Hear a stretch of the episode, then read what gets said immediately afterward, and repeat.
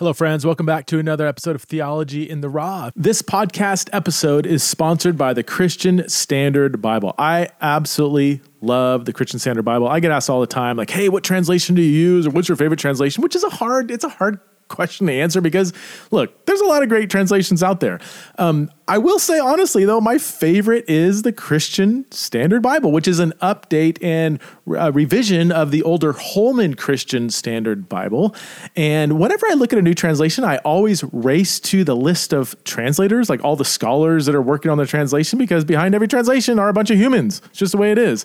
This Bible has such an impressive list of amazing scholars that I, so many that I uh, know and respect. So I love this translation. It's the only translation I think that that really nails John 3:16 because the Greek word houtos means in this way, not so. So the CSB says, For God loved the world in this way. He gave his one and only son, and so on and so forth. I mean, that, that's, that's what the Greek means. So if you're looking for a new translation, uh, go to csbible.com. That's csbible.com.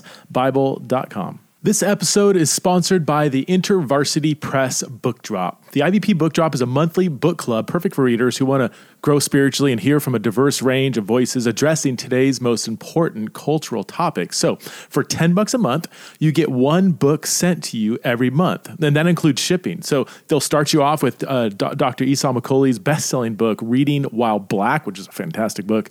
And then on the second Monday of every month, a new book will be sent to you. Books written by emerging voices along with uh, well-known figures who are both diverse in ethnicity and in gender. I love InterVarsity Press. They always publish books that are intellectually responsible, well researched, and also very readable and focused on the church. And I don't know if you know, but a lot of my guests that I've had on the show have published with IVP. So like L- Lamar Hardwick, Sandy Richter, Greg Coles, Laurie Krieg, George Yancey, Tish Harrison Warren, Esau McCaulley, and and if you don't know this, Preston Sprinkle. I actually have a book out with IVP published many many years ago. Anyway, it's super easy to sign up. Just go to ivpress.com forward slash TITR. That's ivpress.com forward slash TRTR.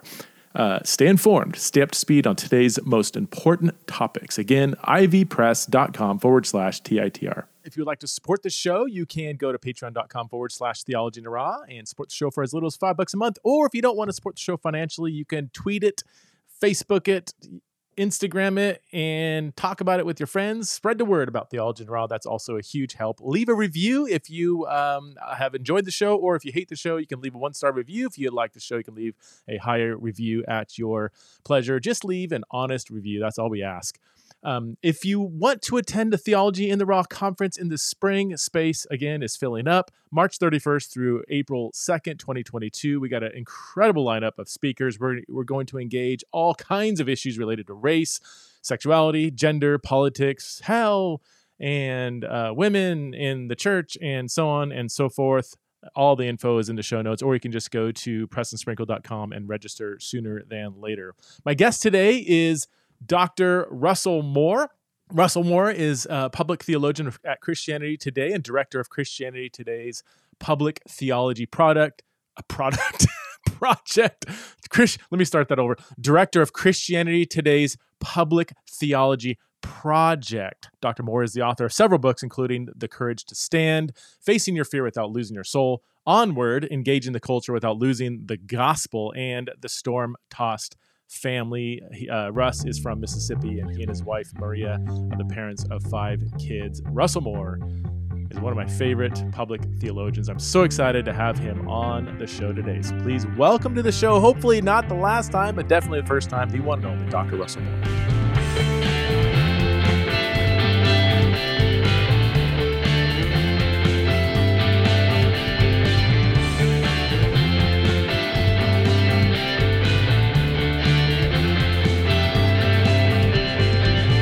All right, hey friends, I'm here with uh, Dr. Russell Moore. Uh, Russ, thanks so much for being on the show. Really appreciate it.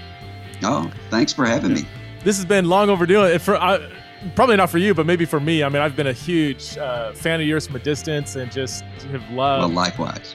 Well, oh goodness. Um, I, I mean, obviously you've written a lot of books, and you've um, made your stamp on evangelicalism. I would say in incredibly healthy ways, but it's your it's your posture and your humility in the midst of being wise and courageous that that combination is just I don't know. It seems to be very rare to to be both courageous and humble in in our time. So I just thank you so much for being a model for us younger. Well, I think we're close to the same age, but you might be a couple years on me. But yeah. Well, thank you. Uh, I don't feel courageous or humble, so uh, but but uh, thank you anyway.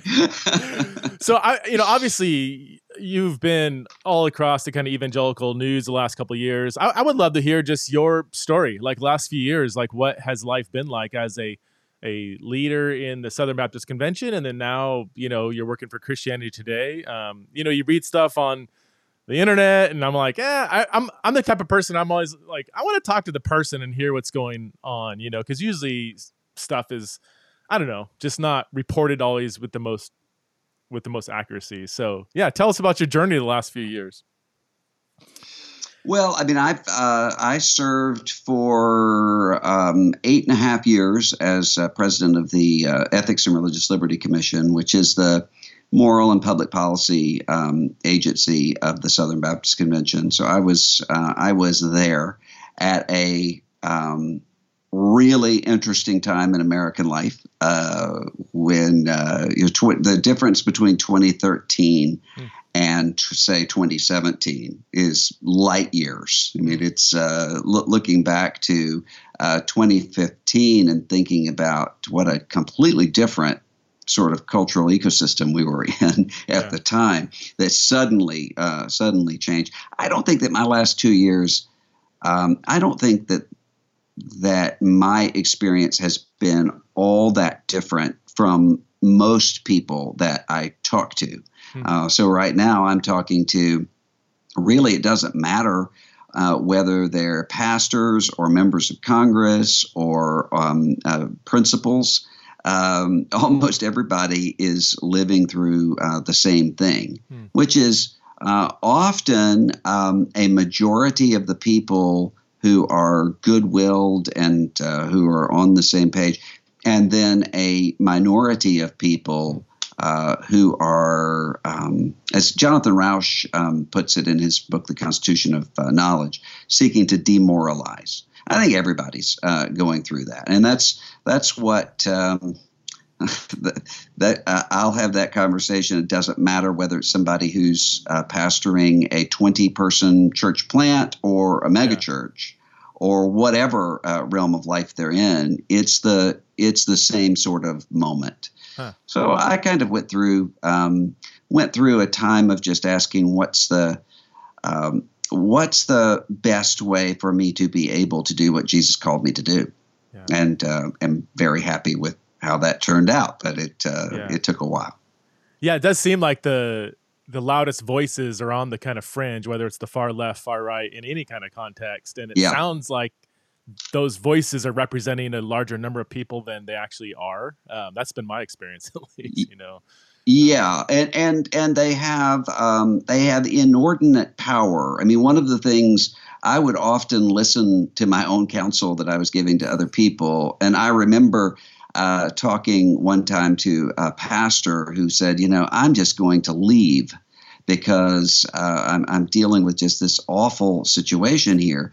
And I said, Well, how many people are you talking about? yeah. And he said, It's 10 people. I said, Well, you have 10 people in a congregation of 300.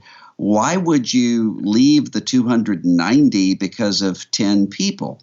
And that makes sense mathematically but it doesn't take into account that 10 people can completely transform um, a, an ecosystem if the 290 don't understand what's uh, what's going on, and, and, often the people who are the healthiest are the least engaged huh. in, in, whatever the uh, whatever the system or institution is for all kinds of good reasons. Yeah. And the people who are the unhealthiest are the most engaged often.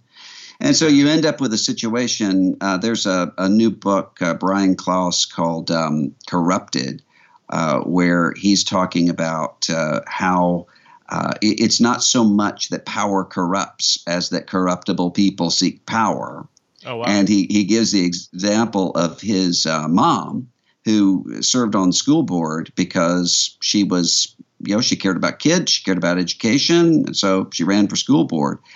Now, he said, at a time when school board members are getting screamed at and death threats and everything else, she wouldn't have run. So you just end up with the kind of people who don't mind being screamed at and death threats, which right. sometimes tends to be people who are kind of Machiavellian.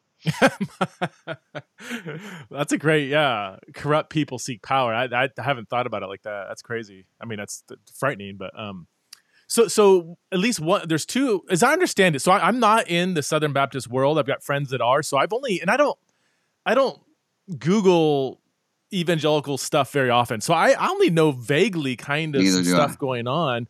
For people like me that maybe you know are like well now what what's going on with the SBC like I know two of the issues as I understand it are the sexual abuse I don't, scandals or cover-ups or I, I don't even know what language to use uh-huh. um, and then some discussions surrounding race. Would that be an accurate general picture? And if so i would love to get your take on each of those two um, yeah, I, I, mean, I don't think it's limited to uh, any one uh, denomination or sector. I, I, think that we see this um, manifesting itself in multiple different places at the same time. Okay, uh, but they're they're often very co- connected sorts of issues.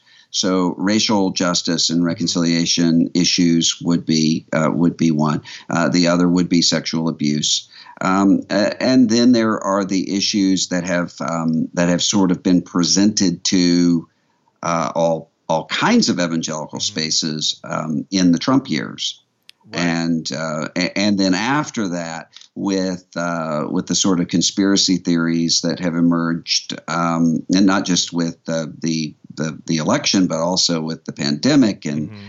uh, and so forth. I mean, that's that's happening in in many different places, and so um, you know one of one of the things I've noticed is that, and I I found myself doing this too, often thinking, okay, here's the stuff here if we can just you know Merle Haggard if we can make it through December we'll be fine it's here's where this uh, the stopping point of this is mm-hmm. so some people yeah the 2016 election is so crazy yeah. if we just get past that yeah then uh, then we can move forward and then it's uh, well the 2020 election or then it's well the the uh, development of the vaccine or then it's inauguration day or and and that just keeps moving out and yeah. it's not getting any saner so this is just the new reality that the I, I when the when the pandemic started to settle in i was like hey here's a thing that can unite, bring more unity. Yeah. Kind of like how how 9/11 is tragic as that was, there seemed to be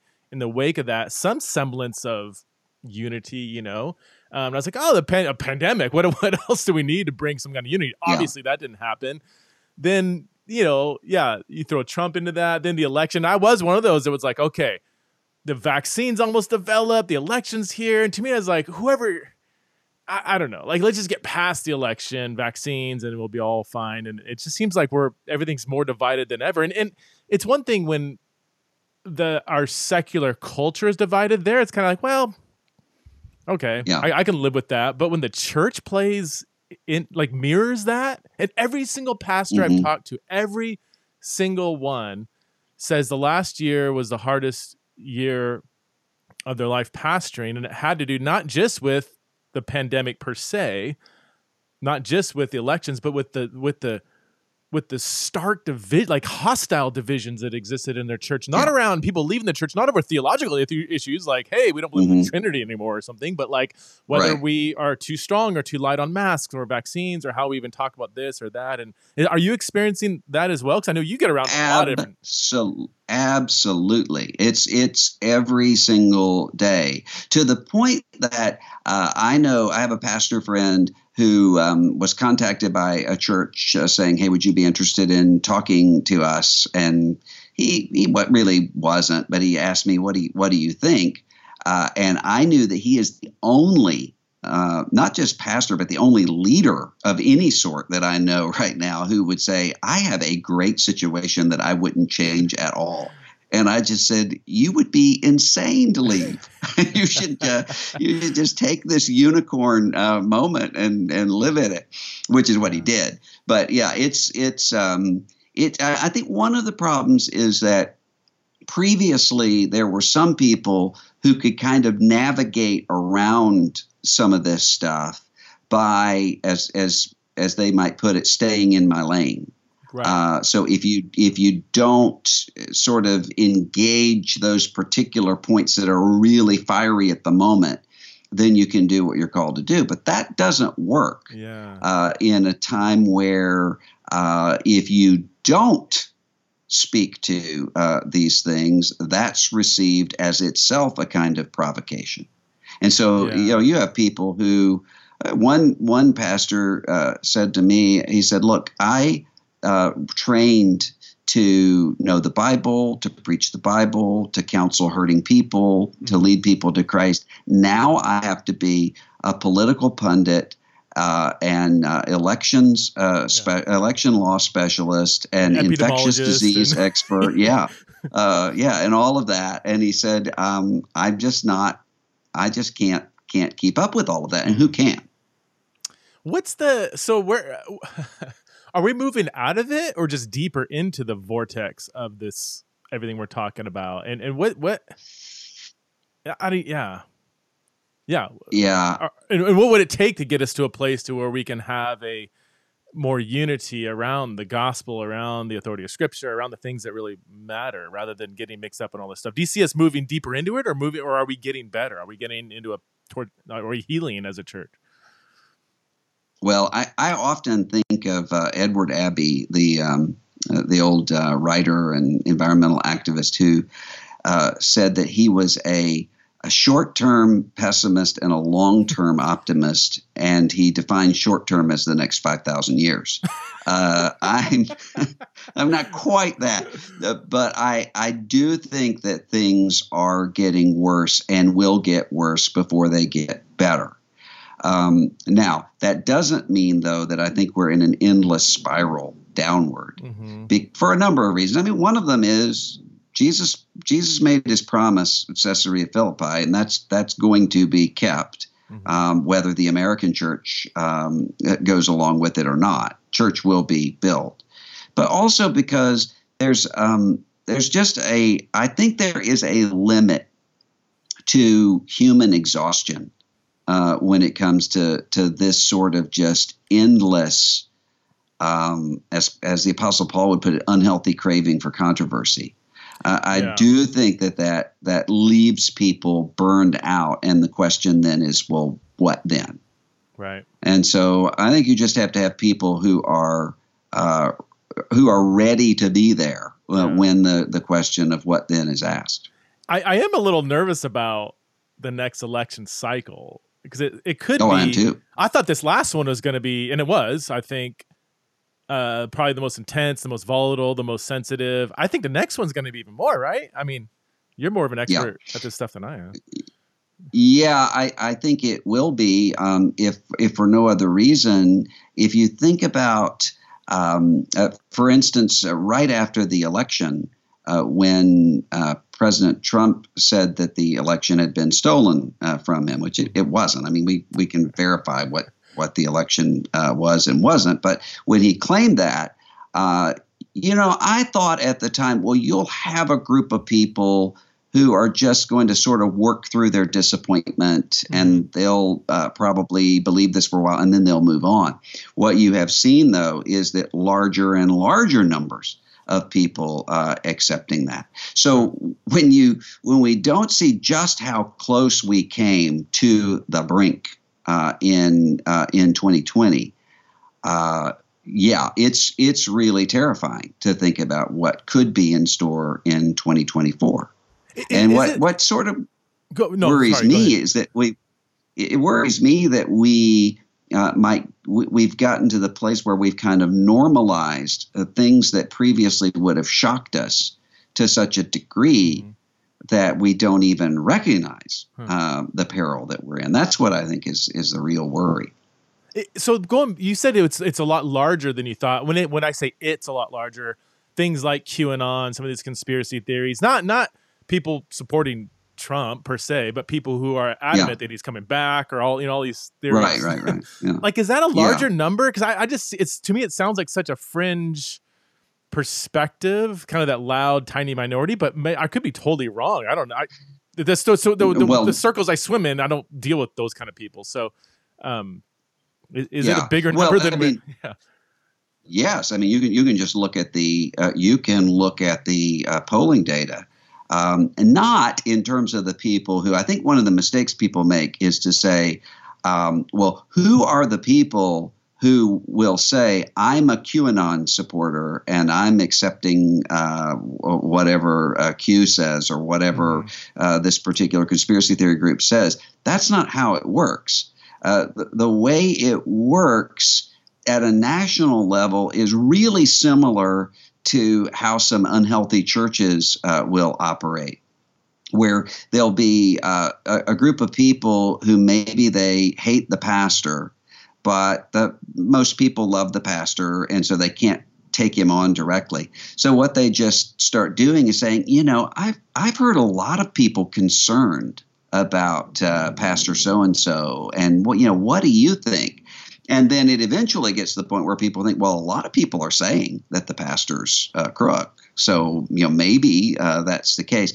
That's hmm. sort of the way it works. Is where you you have people who don't even know that what they're uh, picking up is coming from some fringe uh, conspiracy theory uh, site. They're they're just saying, well, I don't know. It's you know a lot of people are saying that uh, the vaccines will do bad things to you, or uh, a lot of people are saying that there's this uh, satanic pedophile network running the government. I don't know. Mm-hmm. Uh, and that's mm-hmm. what uh, that's what really moves the, as they say, the Overton window uh, on these issues. Well, and ha- part of that's has to do with just the flurry of information on social media, the internet, people just you know spending two minutes on this and five minutes on this and ten minutes on this and thirty seconds on this, and they just have I things floating around. They don't know where they got it. They haven't fact checked. They haven't done deep research, and then they go have a conversation and spread that, and somebody else that's impressionable. I mean, is that kind of how this is going on? There's just all these ideas kind of out there that people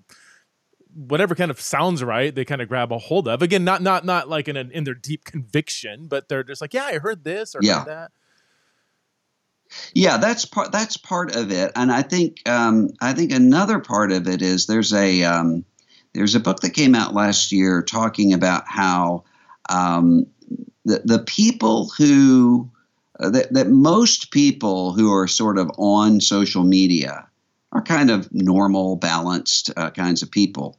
But they have the most to lose uh, because they they really want to have relationships with people in their life that would be imperiled by their just sort of ranting uh, about something, or they have jobs that wouldn't uh, look kindly on that sort of thing. So they kind of self censor and are silent, which means that the sort of fringy, ranting, trollish uh, kinds of voices become amplified all the more.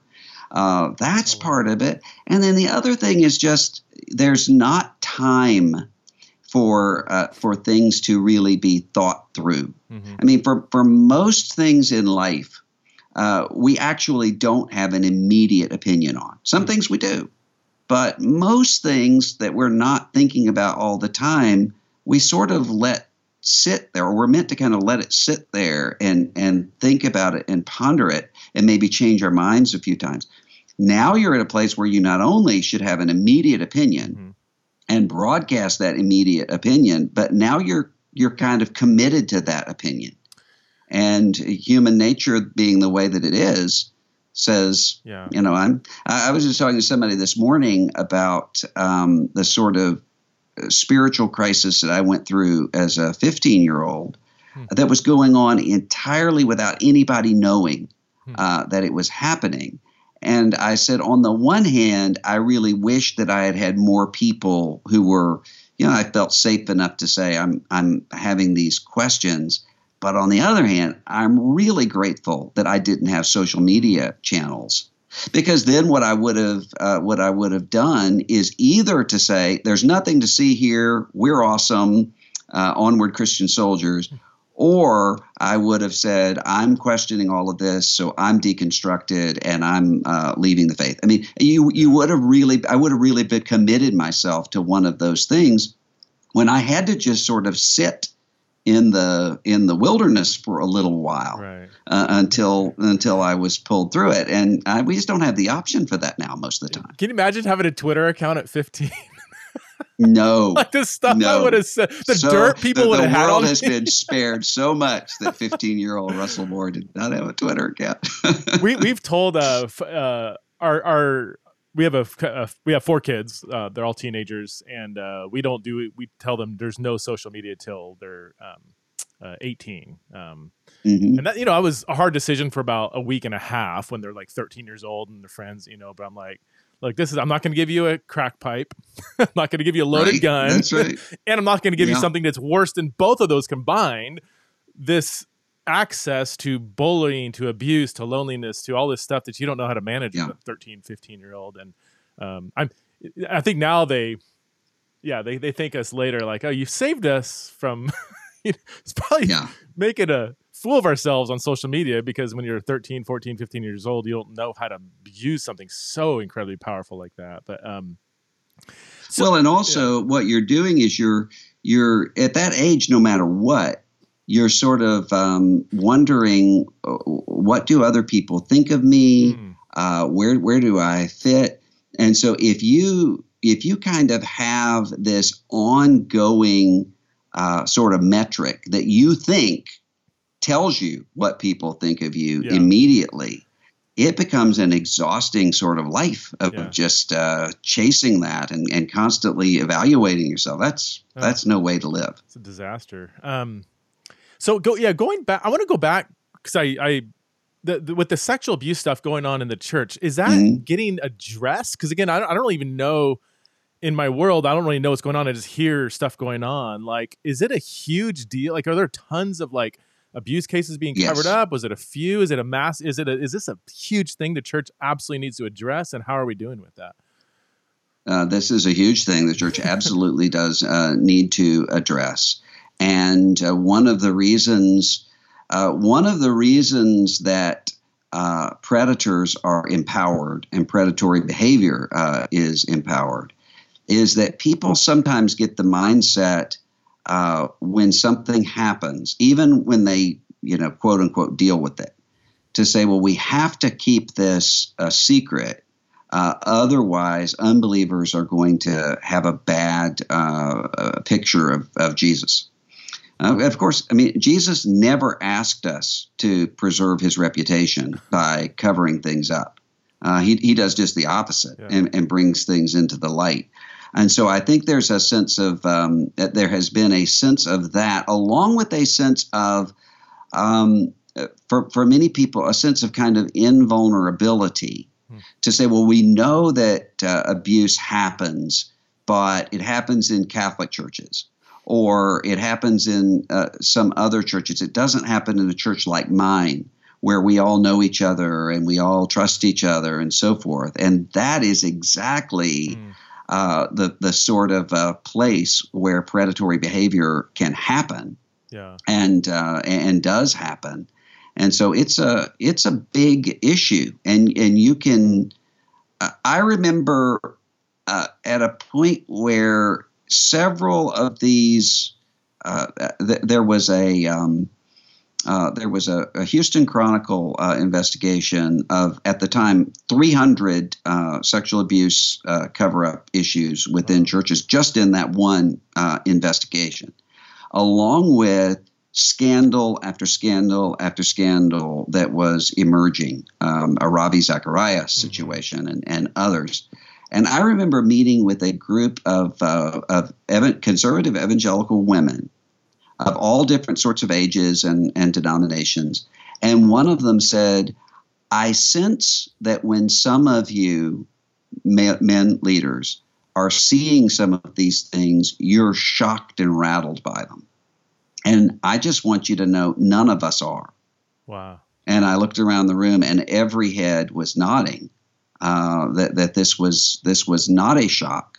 Um, that uh, to them they had they had seen uh, or experienced or uh, knew people who had experienced these things, but who didn't talk about them Hmm. uh, because they, they weren't allowed to talk about them Wow. uh, or or talking about them was seen as some sort of disloyalty. I mean, that's a huge, huge crisis for uh, for the church. And if we don't uh, address it, uh, we're going to be in uh, we're going to be yeah. in serious trouble. Is that the motivation? You mentioned that people want to preserve the reputation of the church. Because to me, I'm like, who would cover something like that up? And also, there's two questions, I guess. Like, what's the motivation? Is it to preserve the reputation? And number two, when you say cover up, is it like, hey, let's deal with this internally, or is it let's just completely ignore it altogether? Well, it's um, in some cases it's let's ignore it altogether. In some uh, cases, it is uh, someone who's been victimized to say, "Why are you bringing this up?" When so and so is a really beloved and important uh, person in our oh, congregation. I mean, there are, there are many different ways that this this happens, and for some people, it is uh, well if we talk about this publicly now, I had a, a church call uh, one time, very good pastor, who had a situation where something came to light that had happened uh, previously in the life of that church that they didn't know about. Hmm. And uh, he said, you know, what, what should I do? And I said, well, he was going to meet with this congregation um, that night. And I said, call the newspapers and the television stations and invite them to be there, tell them what's going on. And he said, Well, I don't want to do that because the people in our community will say, Oh, that's the church that had a, a, sexual abuse uh, issue. I said, No, the people in your community will know that's the church that addressed a sexual abuse uh, issue. I said that that that doesn't take away confidence when you deal with something and you do it in an accountable, transparent way. It actually it actually contributes uh, to to confidence. That's not why you do it. You do it because it's morally right and demanded by God. But but this this um, this act of trying to project an image uh, not only is wrong, but it also has the opposite uh, sort of end result from what people think it will. No, that's a great point, and, and I, I mean, the, your, your, I think the main point is what you said in passing that this is the morally right thing to do, e- even if yeah. people misunderstood and says, "Wow, that's a sexual." E- even if the church, the church e- shrinks to fifty people, ten people, you need yes. to do the morally right thing to do. You know, that's that's exactly right. You cannot uh, you cannot advance good with evil. And so, if, if what you have to do to carry out your mission is to affirm or to cover up something that's wicked and evil and harmful to vulnerable people, completely contrary to the teachings of Jesus, mm-hmm. then that mission should suffer. Right, right. I mean, uh, Rachel Rachel Denhollander asks the question, uh, "What is a little girl worth?" Um, in that context. What is a what is a little girl? What is a little boy? What is a, a man or a woman created in the image of God? What is that person worth? Mm-hmm, mm-hmm. Infinitely more mm-hmm. than institutional self protection. So you said it. This isn't just because again, from my vague like knowledge of what's going on, I just hear like you know Catholic Church and then the SBC. You're saying this is a just a church wide issue. Um, is it not? There's nothing particular it, in the it, SBC it's not just a church-wide issue. It's a uh, there. There isn't a safe harbor uh, from this in any aspect of life. Uh, so you you would see people who would say, um, you know, Christians who would look at say the Harvey Weinstein uh, scandal or the Jeffrey Epstein scandal and say, uh, well, see, this is what happens uh, when sort of secularism and uh, sexual revolution, uh, libertinism, when this goes to, to full bore, uh, and then you turn around and say, well, what about what's taking place within the church? Mm-hmm. And I think one of the problems is sometimes what we all want to do is to say, okay, what's the superficial thing that's causing this? And let's just fix that. Mm-hmm. So you'll have people who will say, well, the reason there's a problem in Southern Baptist life is because uh, all of the churches are autonomous, so there's not an authority uh, over them. And then some people will turn around and say, well, the problem with the Roman Catholic Church is that it's uh, so hierarchical and there's so much authority that the uh, bishops are able to cover things up.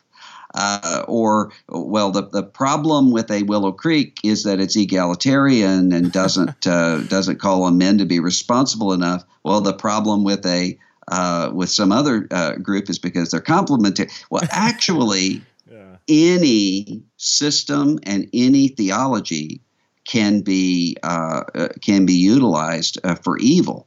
Hmm. Uh, that doesn't mean that all those systems and theologies are all right or, or equal, but it does mean that that I have to recognize even things that I believe are good and true, if I'm not constantly watching mm-hmm. um, and, and, holding accountable, can be used for devilish purposes. Mm, that's good. That's a great point. It, it, goes back to kind of the tribalism, like whatever tribe I don't like, I'm, I'm going to try to say, well, because they believe this, then it leads to all that, and we ignore kind of that, that this is a common human problem that, yeah, yeah, that any system left unchecked or any system that's just kind of broken could could foster that.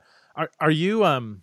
Yeah, and that leads you not to what what you have to be saying is in whatever system whatever system you're in is to say how where are the weak points here mm-hmm. that can be exploited and so even in a in a local church uh, situation um, uh, for to stand up and to say to people, "Hey, here's what we're doing to try to support vulnerable people and to care for uh, people who have been abused. What we want to know from you is where are the gaps?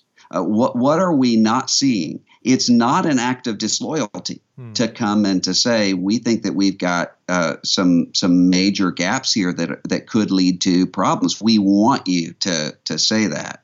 And so if you're in a church context uh, with uh, bishops saying uh, what are the ways that um, what are the ways that our system could be exploited. If you're in a a very loose, autonomous uh, sort of situation, how could that be exploited? I mean, you just have to be watching that all the time. Do, do you have are there some common gaps that you've seen in, in kind of across all systems? Like, what, what are some of the the ingredients that are recipes for disaster as you as you can see them? Well, I mean, one of those ingredients is, and a key one, I think, is uh, the idea that this couldn't happen with people like us. Okay. Um, and, and, so, uh, and the other is when there's a uh, when there's a deification of power. Hmm. Uh, so that you have uh, you, you have people who are credible on the basis of how much power they have and other people who are incredible based upon the power that they lack, hmm. then you're going to you're going to end up with a situation where um, where people are are hurt. Wow. Are are things getting better? Because this has been so public now and such an issue. Uh, is it? Do you feel like we're in a good spot? We're moving forward with addressing abuse cases in a healthy way. I I think that there are some places where things are getting better, uh, if only because people are starting to recognize this could happen here. Um, and, and, in that sense, it's it's getting better in those places. Mm-hmm. And in some places, I think um, because in some cases they have seen awful things happen, so they're more uh, attuned to it. In other cases, just because there are little things that um, that that start to happen that seem like innovations that then just become replicated. So, for instance, I mean, there was a time when it would have been insulting uh, if you visited a church and you went to go pick up your your child from the nursery, and they said, "Do you have a tag?" Uh, or an ID, mm-hmm. and you say, "I mean, you, why you, you don't?" Try? I mean, now that's that's almost uh, typical because some people started seeing that problem doing it, and then other people started to pay attention to it and say, well, these are some things that we can do. In those areas, I think things uh, might be getting better. But in many other areas, there's uh, almost a backlash uh, to concern for uh, vulnerable people, period, but uh, the sexually abused um, mm-hmm. too, with a sense of, well, this is the Me Too movement is some sort of secular a, a, kind of a, a, culture that we as Christians need to uh, need to stand against. And you can see the way that Scripture often can be weaponized um, against people. Uh, David is always every predatory uh, church leader that I've ever seen has someone saying this is this is King David. You, you, oh, need wow. to just uh, you need to just forgive and not hold uh, accountable. And uh, often you will have even even the best things uh, about the Christian gospel, grace and forgiveness. Mm-hmm. uh, weaponized into uh, where there are people who are who are told uh, you need to forgive this, uh, by which they mean you need to cover this up and not ask for uh, accountability, uh, or even sometimes in ways that further victimizes the victims. By saying you need to, I, I've seen cases where people who have endured horrific sexual abuse have had to, in order to stay within their communities, actually apologize to their abusers. Uh, because I tempted you or I led you. I mean, this is just really twisted, uh, twisted and, and perverse stuff. But that goes on. Yeah.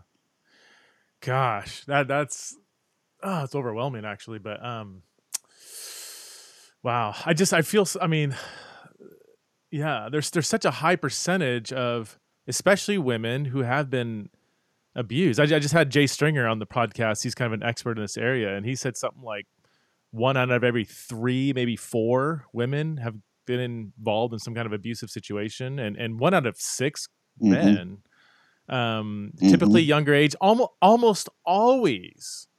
And he, he went into great detail about how this happens. Almost always somebody who has is close to them, is loving, is caring, has a this isn't like, you know, taken in a back alley out of nowhere or thrown right. into a white van or something. That this is almost always somebody who is I did not expect that, you know. And if yeah, I mean I, the cases I hear are just so several cases of pastor kids, pastors kids when they were like 10, 12 at a Bible study, like during the Bible study. Yeah.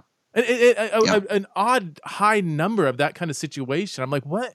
this is man this is uh, well scary. and especially when i mean one of the things that many abusive people do is to use spiritual authority uh, in order to uh, in order to carry out their abusive behavior mm-hmm. so that what you're what you're saying is not only i'm overpowering you with um, with my evil mm-hmm. but i'm overpowering you with my evil, and it's because of Jesus. Wow. You know, and and and you you have to you have to go along with this um, because if you don't, it means that you're being disloyal uh, to spiritual authority or you're being disloyal to the, the mission of this uh, church or institution why would you uh, why would you want to look at all the good things that are uh, taking place. I mean, you know, when the Ravi Zacharias stuff uh, first started coming out, um, I I started asking questions. And wait a minute, what's going on here? And many people would say, "Well, look at all the good things that uh, Ravi Zacharias Ministries, uh, the things that they do, and the unbelievers who hear the gospel." And the question is, yeah, but but is that true? Is this mm. is this really what's happening? And and if so, you can't say, well, why compromise the mission? But that happens. Uh, that happens in many situations where people feel as though uh, I'm going to uh, be disloyal to mm-hmm. Christ, or I'm going to lose my community, and that's that. That takes what's already a horrific uh, act of abuse and just multiplies it. So I got a question for you that people ask me all the, all the time, and I don't know exactly how to answer it. It's kind of complex, but like, mm-hmm. um, you, you mentioned Ravi, and we can mention many other people. Does their recent like the revelation of what was going on does that invalidate the content which we'd probably say is good content that they've put out over the years. Does that mean we shouldn't we should throw away our Zacharias books, stop listening to previous sermons? Like, and I, and I think of like even like John Howard Yoder. I'm a big fan, and and yeah. some stuff surrounding him, or even like Karl Barth had an affair probably, and other people. Yeah. Mm-hmm. does this invalidate the content of what they said? Um, well, I think that you have to differentiate between um, th- there are many people who have heard the gospel or who have uh, had their faith strengthened by people who later uh, turned out to be uh, fraudulent some way or the or the other. Uh, and that's not a new thing. Uh, Paul talks about that and and says whether out of pretense right, or in reality, as the the gospel is preached. Uh, Judas Iscariot uh, presumably was out uh, announcing the the kingdom of God before he was revealed to be who he is, mm-hmm. uh, and and what he was saying, if he's saying what's delivered to him by Jesus, is true. So it doesn't mean that you say, well, that's all untrue because Judas is Judas. Mm-hmm. What it does mean, though, is that you evaluate carefully okay, what are the things that I received on the basis of my trust in this person? And making sure that I am not uh, continuing that in some way. So if somebody said to me, Look, I was an atheist, I heard Ravi Zacharias, I came to faith in Christ, does that mean that my faith is not genuine? No, that doesn't mean that at all. But I also wouldn't be giving out Ravi Zacharias uh, books okay. or uh, or sermons because that would then be communicating to people, well, this doesn't this doesn't really matter. Uh, so what matters still, is is the content. You can still celebrate the impact that the content has made on the kingdom and in your personal life, and yet to continue to promote that content after the fact could be a little, I don't know, tone deaf or yeah.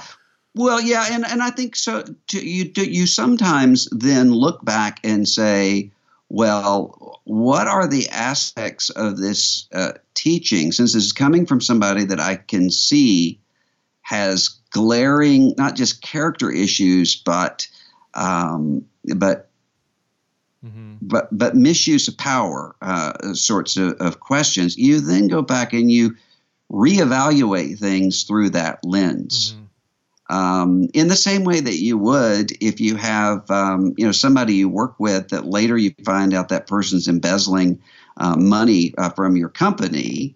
Uh, that doesn't mean that your your company shouldn't have been hmm. selling widgets all along, but it does mean that you go back and look through those financial statements and don't take them on face hmm. value right now.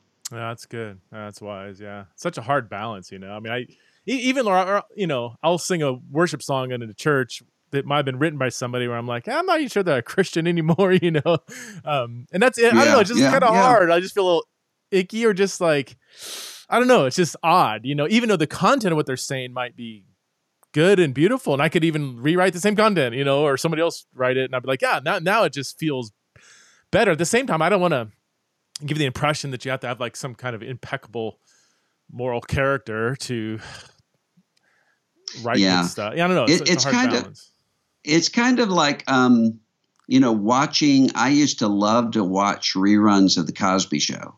Oh, um, because you know, it, it, was just a, a, brilliantly written and acted uh, comedy.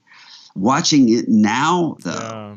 uh, can be kind of chilling because you're looking at someone you're saying okay bill the persona that bill cosby has here is one that he used in unspeakably horrific ways and so uh, it, it sort of changes the when, when the humor is coming from that i'm everybody's dad uh, okay. mentality and then you see how he used that i'm everybody's dad uh, persona to, to hurt people it it just changes the, the experience of, of watching this. And, you know, there are going to be all sorts of, you don't have to go and investigate every worship song and to say, I mean, uh, God of Grace and God of Glory, one of my favorite uh, old hymns written by Harry Emerson Fosdick, who's someone whose theology I would reject. Yeah. Uh, but it's a great hymn. Uh, you don't have to go back and, and evaluate was this person uh, worth uh, listening to? But you do have to say, um, you also have to avoid the tendency of saying, well, as long as somebody is producing useful material, then that means it doesn't matter what sort of person yeah. we're we're holding up. You know, they're, they're, they're, the both of those can lead to bad places. There is something beautiful when you get the sweet combo of somebody who has just a just a truly genuine godly character and they're super wise. I'm thinking somebody like a Eugene Peterson or I mean gosh, there's many we can list. John Stott. A John Stott. Yeah. Oh my gosh, yeah. And and people that like yeah. or even, you know, um I Howard Marshall uh uh passed away a couple years a few years ago. Um, you know, one of the greatest New Testament scholars of the 20th century. I um I did my PhD at Aberdeen University and he was retired. He was emeritus there, but he, he had an office like like just down the hall from me. This was the mm-hmm. sweetest, most humble, most church dedicated, meek, godly man I, I think I've ever met. I mean, just yeah, he would go to church and just like serve the poor through his church and play the organ and the little tiny Methodist church and just just a mm-hmm. beautiful. I remember seeing, and then you read his stuff and it's just like so heavily footnoted and all just just you know oozes just scholarly response responsible scholarship you know and i'm like man it's just i don't know he was kind of an inspiration to me i'm like man i would give anything to kind of have that combo um, yeah yeah, I mean, I, I, remember talking to somebody who had served on staff um, with John Stott, uh, yeah. a, a, much younger person who'd served with uh, Stott, and he said, you know, John Stott was nothing in private like he was in public, mm. and I thought, oh no, I can't lose John Stott, and then he immediately said he was so much better. Oh wow! He said uh, everything that you saw about Stott um, w- was even intensified. He was humble, servant leadership, genuine character and integrity. And when when that when you can see that, yeah, you know that that doesn't deify that person or they're a sinner, uh, repentant sinner, but it's it's it's grace giving to recognize yeah. when that does happen when we see so much of the alternative. I would say the exact same thing of Francis Chan, like who he is on stage, just just madly, you know, passionate about Jesus. That's how that's he he literally wakes up every day. Can't wait to spend hours with Jesus because that's where he gets his sheer delight. Like he, it's I feel like I'm not yeah. even a Christian when I'm around him, you know? like it's just like, oh dude, can you dim it down just a little bit to make me feel a little more saved, you know? But but I, wouldn't people have said that about Ravi though? Ravi was a that was a shocker a little bit. I, I didn't know I don't know him personally. I hardly even knew him. Never read a book by him, so I don't even know. But people that I did know him, they they saw him as kind of that godly, mature spiritual leader. Like that one was that one. A, that one's a shock. The, the Ravi case, wasn't it? Or maybe it was. It was. It was a shock to some people. I think that. But if you go back and you actually look at the reports that are done, there were so many um, warning signs that it appears to me were uh, were simply avoided and and not looked at. And you can see that in a lot of these situations where people are uh, people are saying something's really uh, wrong here at the character level, and we'll address that. But first, we have to get through this big evangelistic campaign or mm-hmm. this building program or this whatever, and so they defer it. Which means that by deferring it, by there never there never comes a point where any institution can say, oh well now we have the now we have the bandwidth for an existential crisis yeah. that never that never happens yeah. and so you just keep pushing that accountability out um, until it's until it's yeah. beyond i mean if you take not not just talking about sort of fraudulent um, kind of predatory people but but just dealing with sort of normal um, vulnerability mm-hmm. uh, i think about um, I, have seen a lot of uh, pastors and leaders over the past couple years uh, just collapse with alcoholism hmm. or some or some form of substance abuse, and in almost every one of those situations, there were there were points where this could have been addressed if the person had had the ability, like like the person could have if he was if he were working in a you know in a private company, come in and say, hey. I think I'm drinking too much. Mm. Or people say, okay, well, let's get you help. But when person thinks, well, if I say, I think I might be drinking a little bit too much, I'm going to lose my job and be exiled. And, and so it's not going to be then addressed. Mm. Uh, and so they just keep thinking, I'm going to have to fix this by myself, and eventually I will. Mm-hmm.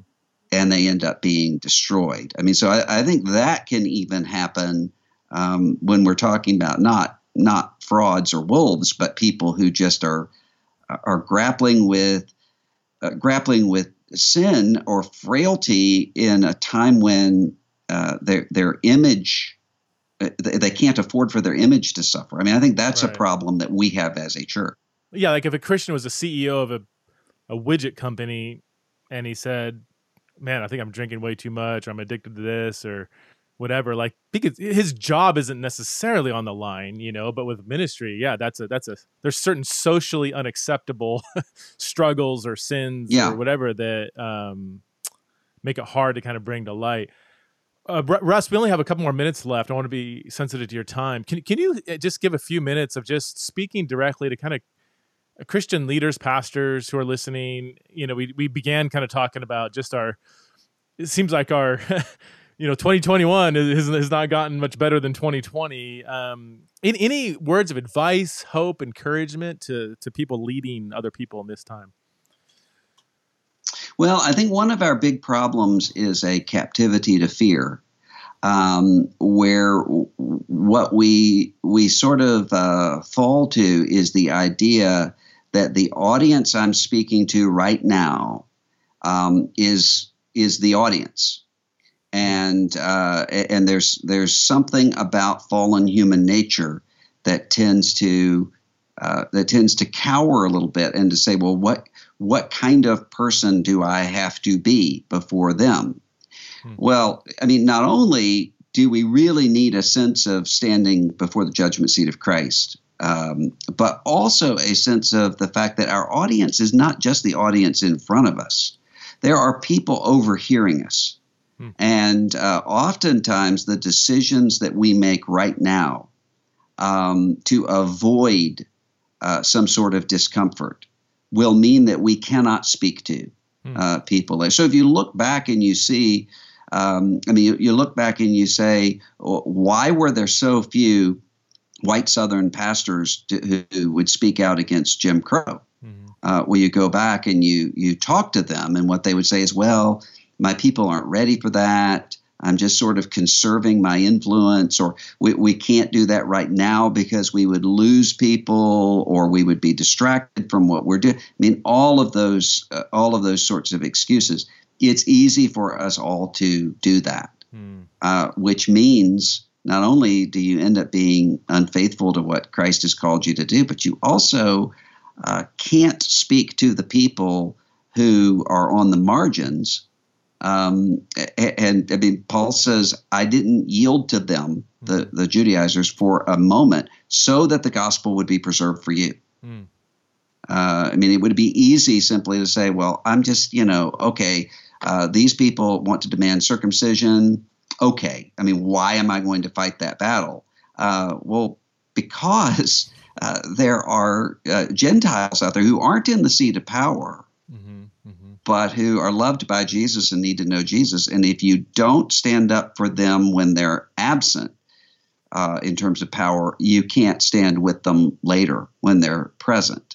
And so, keeping that in mind, I think, is um, of, of just sort of uh, reframing your audience constantly is is Yeah. necessary. So don't don't if I can boil it down, don't be scared to speak and embody the truth, even if it you might face some kind of backlash from people in power. Um, Yeah. yeah, that's a good word. Well, Russ, thanks so much for uh, this dialogue. Yeah. I mean, I can keep going, but um, yeah, both of us probably have places we gotta gotta go and people to see. So thanks so much for I yeah, thanks so, for doing that, for being courageous and, and being a, a model uh, for us to follow. And um, don't don't fall, man. a lot of pressure. you either. you either. yeah. All right, man. Thanks for having me. It's been good to be with you. Thank you. You too.